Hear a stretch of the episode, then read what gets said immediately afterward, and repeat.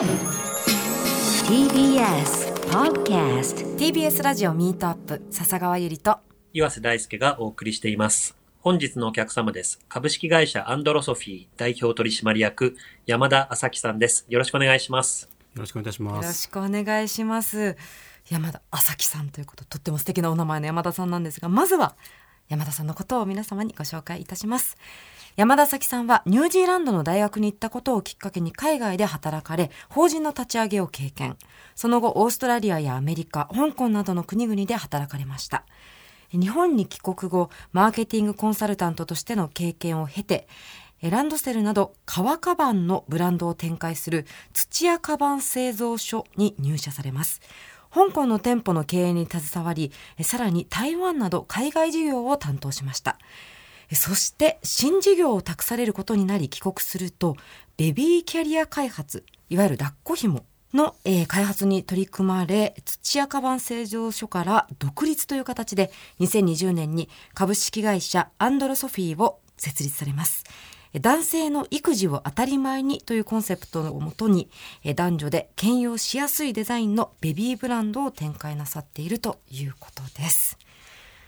我が娘は今2歳ということで非常にあの山田さんのご経験とかお話に興味があるんですが男女で兼用しやすいっていうベビーグッズは今結構あの熱い市場なんじゃないかなと思っているんですがはい、そうですね。もともとベビー用品ってお母さんのものというか育児がお母さんがするものっていう概念が強いんですけど今、まあ、今回コロナであったりとかリモートワークが増えて男女で使えるベビー用品っていうものが結構市場では人気が出ています。大輔さんこの間ですね私ママチャリ電動自転車を買ったんですよはいで。あの色を決めるときにあのうちの夫太田に何色がいいパパも乗りたい自転車がいいでしょって聞いたらピンクでも何色でも僕は乗るよっていう珍しい人種だったんですけど基本的にママ間で話すときに自転車を買うにも抱っこ紐を買うにもやっぱりパパも一回意見を聞くっていう友達が最近非常に多くてですねそういう意味では非常にホットな業態ということでいろいろお話聞かせていただければなと思います。はい、海外さまざまな国で働かれたということですが最初は大学で行かれたニュージーランド。はい、はい。で大学でいろいろなねご友人とか先生とかはい。出会いがあったと思うんですが、中でも印象に残っている方いらっしゃいますか？そうですね。えーっと教授准教授の方だったんですけどレイモンドっていう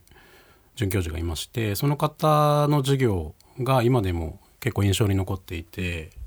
彼の言い方だと問題解決ビジネスを作っていったり商品開発をしたり企画をするときに問題解決っていうものをベースに使うなっ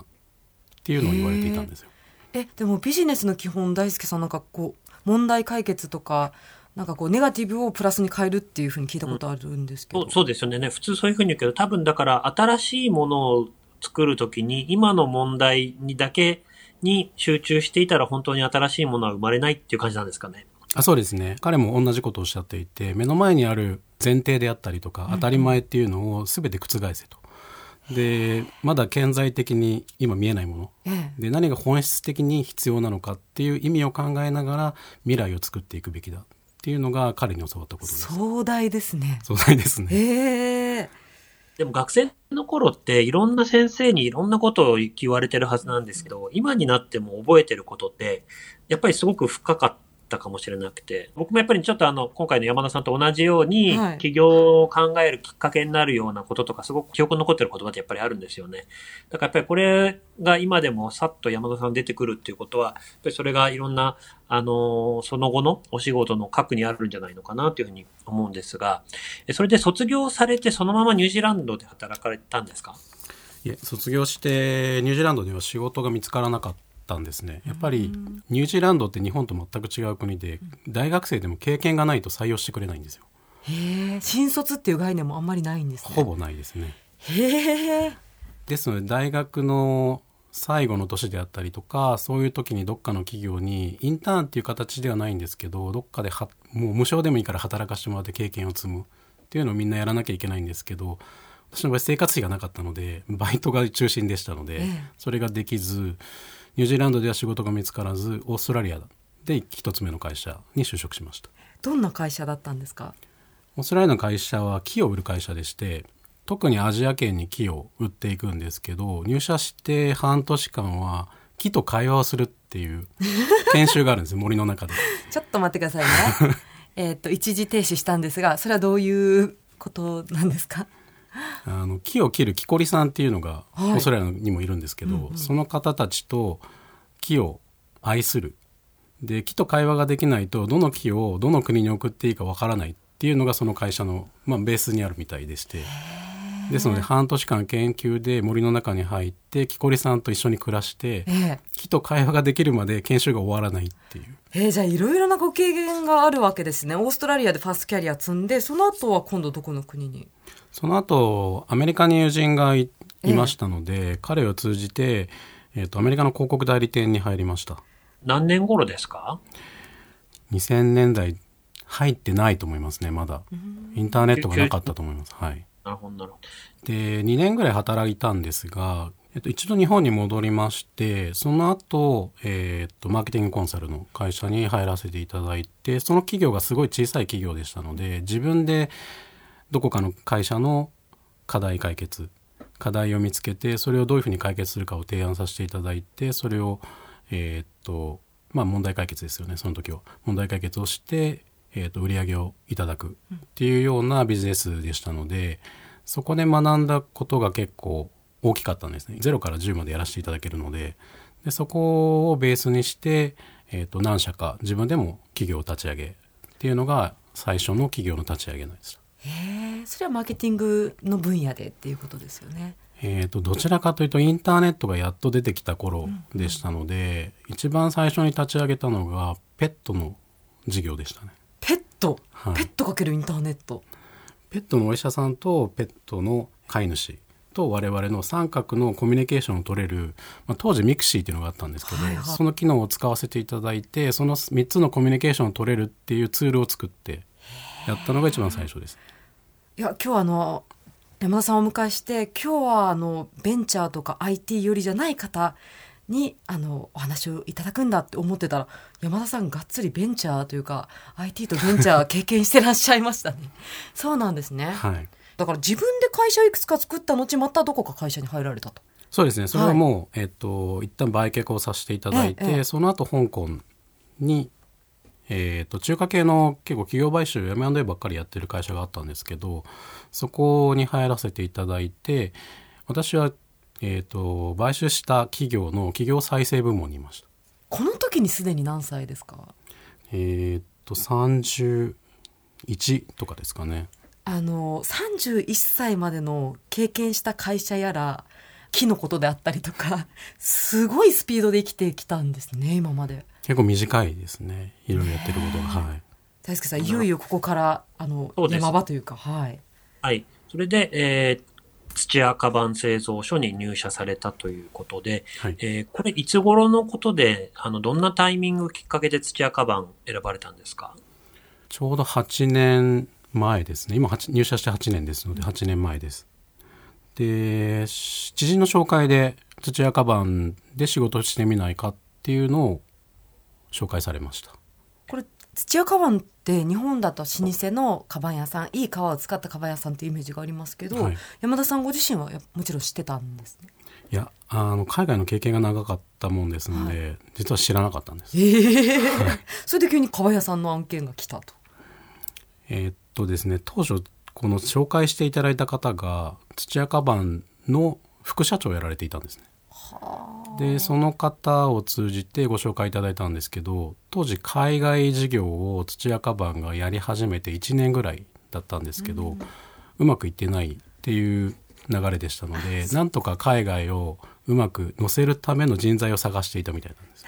リスナーのねあの皆さんもご存知かと思いますけど土屋カバン製造所1965年創業の老舗ということでランドセルがねとても有名ないい革で作られたランドセルのメーカーということで現在30店舗近く構えていてえランドセル専門店ですとかあと海外今大輔さんが滞在している香港にもお店があるということですね。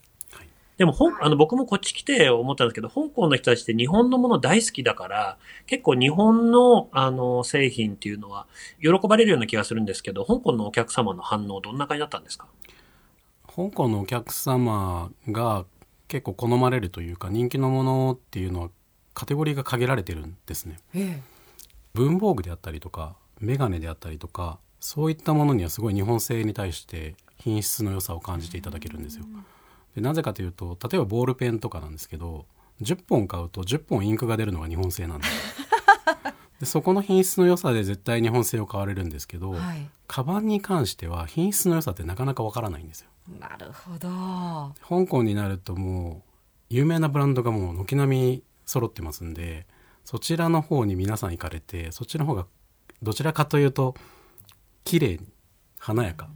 っていうイメージですのでもともと中華圏の方が多い香港在住の方たちなので華やかなものが好きなんですね。なかなか日本製ので革の魅力っていうのを理解していただくっていうのは難しかったです。香港でビジネス立て直し土屋カバンの立て直しなかなか大変だったということですけれどもそれでまあ香港と台湾台湾ですね。を見つつ帰国、1年は見つつ帰国をしました。えーそれなんで急に帰国命じられたんですかね？ずっと海外事業を土屋カバンの社長土屋とやっていたんですけど土屋は先に日本に戻っておりましてで日本の土屋カバンの事業を見ていたんですけどランドセル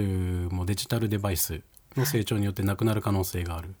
でスマホの成長によって財布であったりとかカバン人が持つものっていうのがかなり少なくなってくるんじゃないかっていうところで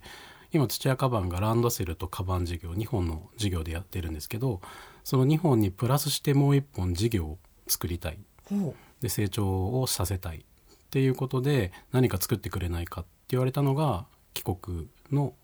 一つの要因です。うそれ帰国命じられたのが何年くらい前ですか？えー、と3年ぐらい前ですね。あ。じゃあもうそこからもう本当最近の話になってくるわけですね、はい、えそれは何でもやっていいぞというお達しだったんですか？ゼロから考えていいよっていう。はい、ゼロベースから考えていいんですけど一つだけ言われたのが土屋カバンの新規事業としてやり始めるので土屋カバンが持っている企業資産を何か見つけてそこを規定にして事業を作ってほしいっていうのがお題でした。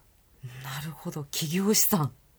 企業が持ってる価値というかお客様がついてくれてる部分っていうことですよね。いくつもきっとあったんじゃないですか？えーっといろいろこうメンバーと土屋カバンの中にいるメンバーと話をさせていただいたりとか議論させていただいた上で一つ見つけたのがカバンもランドセルも大切なものを運ぶものっていうキーワードにたどり着きました。いい言葉ですねキャッチコピー。なるほどなるほど。その線で探っていった時に大切なものを運ぶっていろんな、ね、ジュラルミンケースとかいろいろありますけど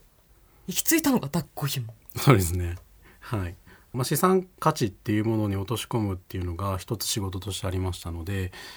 土屋にまず伝えたのがランドセルっていうものは子どもの大切な勉強道具を運ぶものですよ。でカバンっていうものは大人の仕事道具を運ぶ大切なものですよ。で人間にとって大切なものっていうのをメンバーでいろいろ議論した中で一つ出てきたのが子供っていうのが出てきたんですねキーワードとして。確かに変え難い大切なものっていうかね。一番大切なものですよね、はい。なるほどなるほど。で当初は子供を運ぶカバンを作らないかっていうふうになったんですね議論として。えええ。でそこをどんどんどんどんブラッシュアップしていく中で子供を運ぶカバンって赤ちゃんを運ぶカバンになってそこから赤ちゃんに運ぶものっていうのは抱っこ紐だよねっていうのでまず第1号の商品が決まりました。えへえ最近抱っこ紐のブランドさんって大小結構たくさんあるなと思ってたんですけどそういう市場の見立てはどう思ってらっしゃったんですか当時？私ももともと今4歳の娘がいるんですけど4年前にちょうどこの頃ですね、に使っていたんですけど海外製の抱っこ紐が主流でしてえで日本の市場規模がそんなに大きくないんですね抱っこ紐って。ですので日本用に作り直してないんですよ。日本人の体に合っていないっていうのはよく、はいあの口コミでも聞いてましたので、市場規模自体はそんなに大きくないんですけど市場ニーズに合ったものを作れば勝てるなっていう見込みはありました。山田さんもご自身でその子育てを経験されたことでこの抱っこ紐に行き着いた部分もあるんですよね。そうですね。えーっと当時娘が1歳ぐらいの時に帰国はしたんですけど、生まれてから1歳になるぐらいまではずっと香港台湾を行き来してましたので全く生まれて1歳の時は直接会ったのは2回ぐらいしかないんですわあ一番可愛い時を 悔しい。ほぼスカイプ上でした、そ うかまあねお仕事の都合だからしょうがないですけど本当はねもうちょっと会いたかったですよそうですね、はい。あじゃあ子育てに関する後悔みたいなものもいくつかあったんですか？そうですね。あの今では妻に感謝でしかないんですけど、当時はどちらかというと妻に感謝っていうものよりも育児をしてないっていうことの反省もなかったんですね。なかった。当時はなかったですね、でこの事業を立ち上げる立ち上げないっていうような時に、えー、といろんな方たちに話を聞いている中で自分がどれだけ育児をしていなかったか妻に負担を抱えさせていたかっていうのがすごい分かってそこから急に反省をしだしましたね。あとメモで、あの、保育園のスタッフとして少し手伝われたっていう1年間ってあるんですけど、これどういう時だったんですか？当時抱っこ紐を作ろうっていうのはなんとなく見えていたんですけどどういう抱っこ紐を作るかでそこから抱っこ紐1本で勝負するっていうのはなかなか危険なリスクがありましたのでそこからどういう商品展開をするかっていうのを考えていく中で実際にその使っている方たちであったりとか、そういう声を聞いたりで使ってるシーンを見たりっていうのがしたいなっていうところはありましたのでうちのスタッフに一人保育士がいるんですけど彼女のつてをお借りして1年間だけ朝のお迎えシーンっはい。ていうところの2時間だけ1年半なんですけど保育園を手伝わせていただけないかっていうので出勤する前手伝いをさせていただいてました。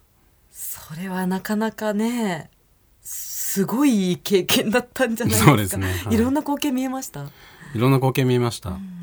当時水玉とか星模様とかすごいそれも水玉が黄色であったりとか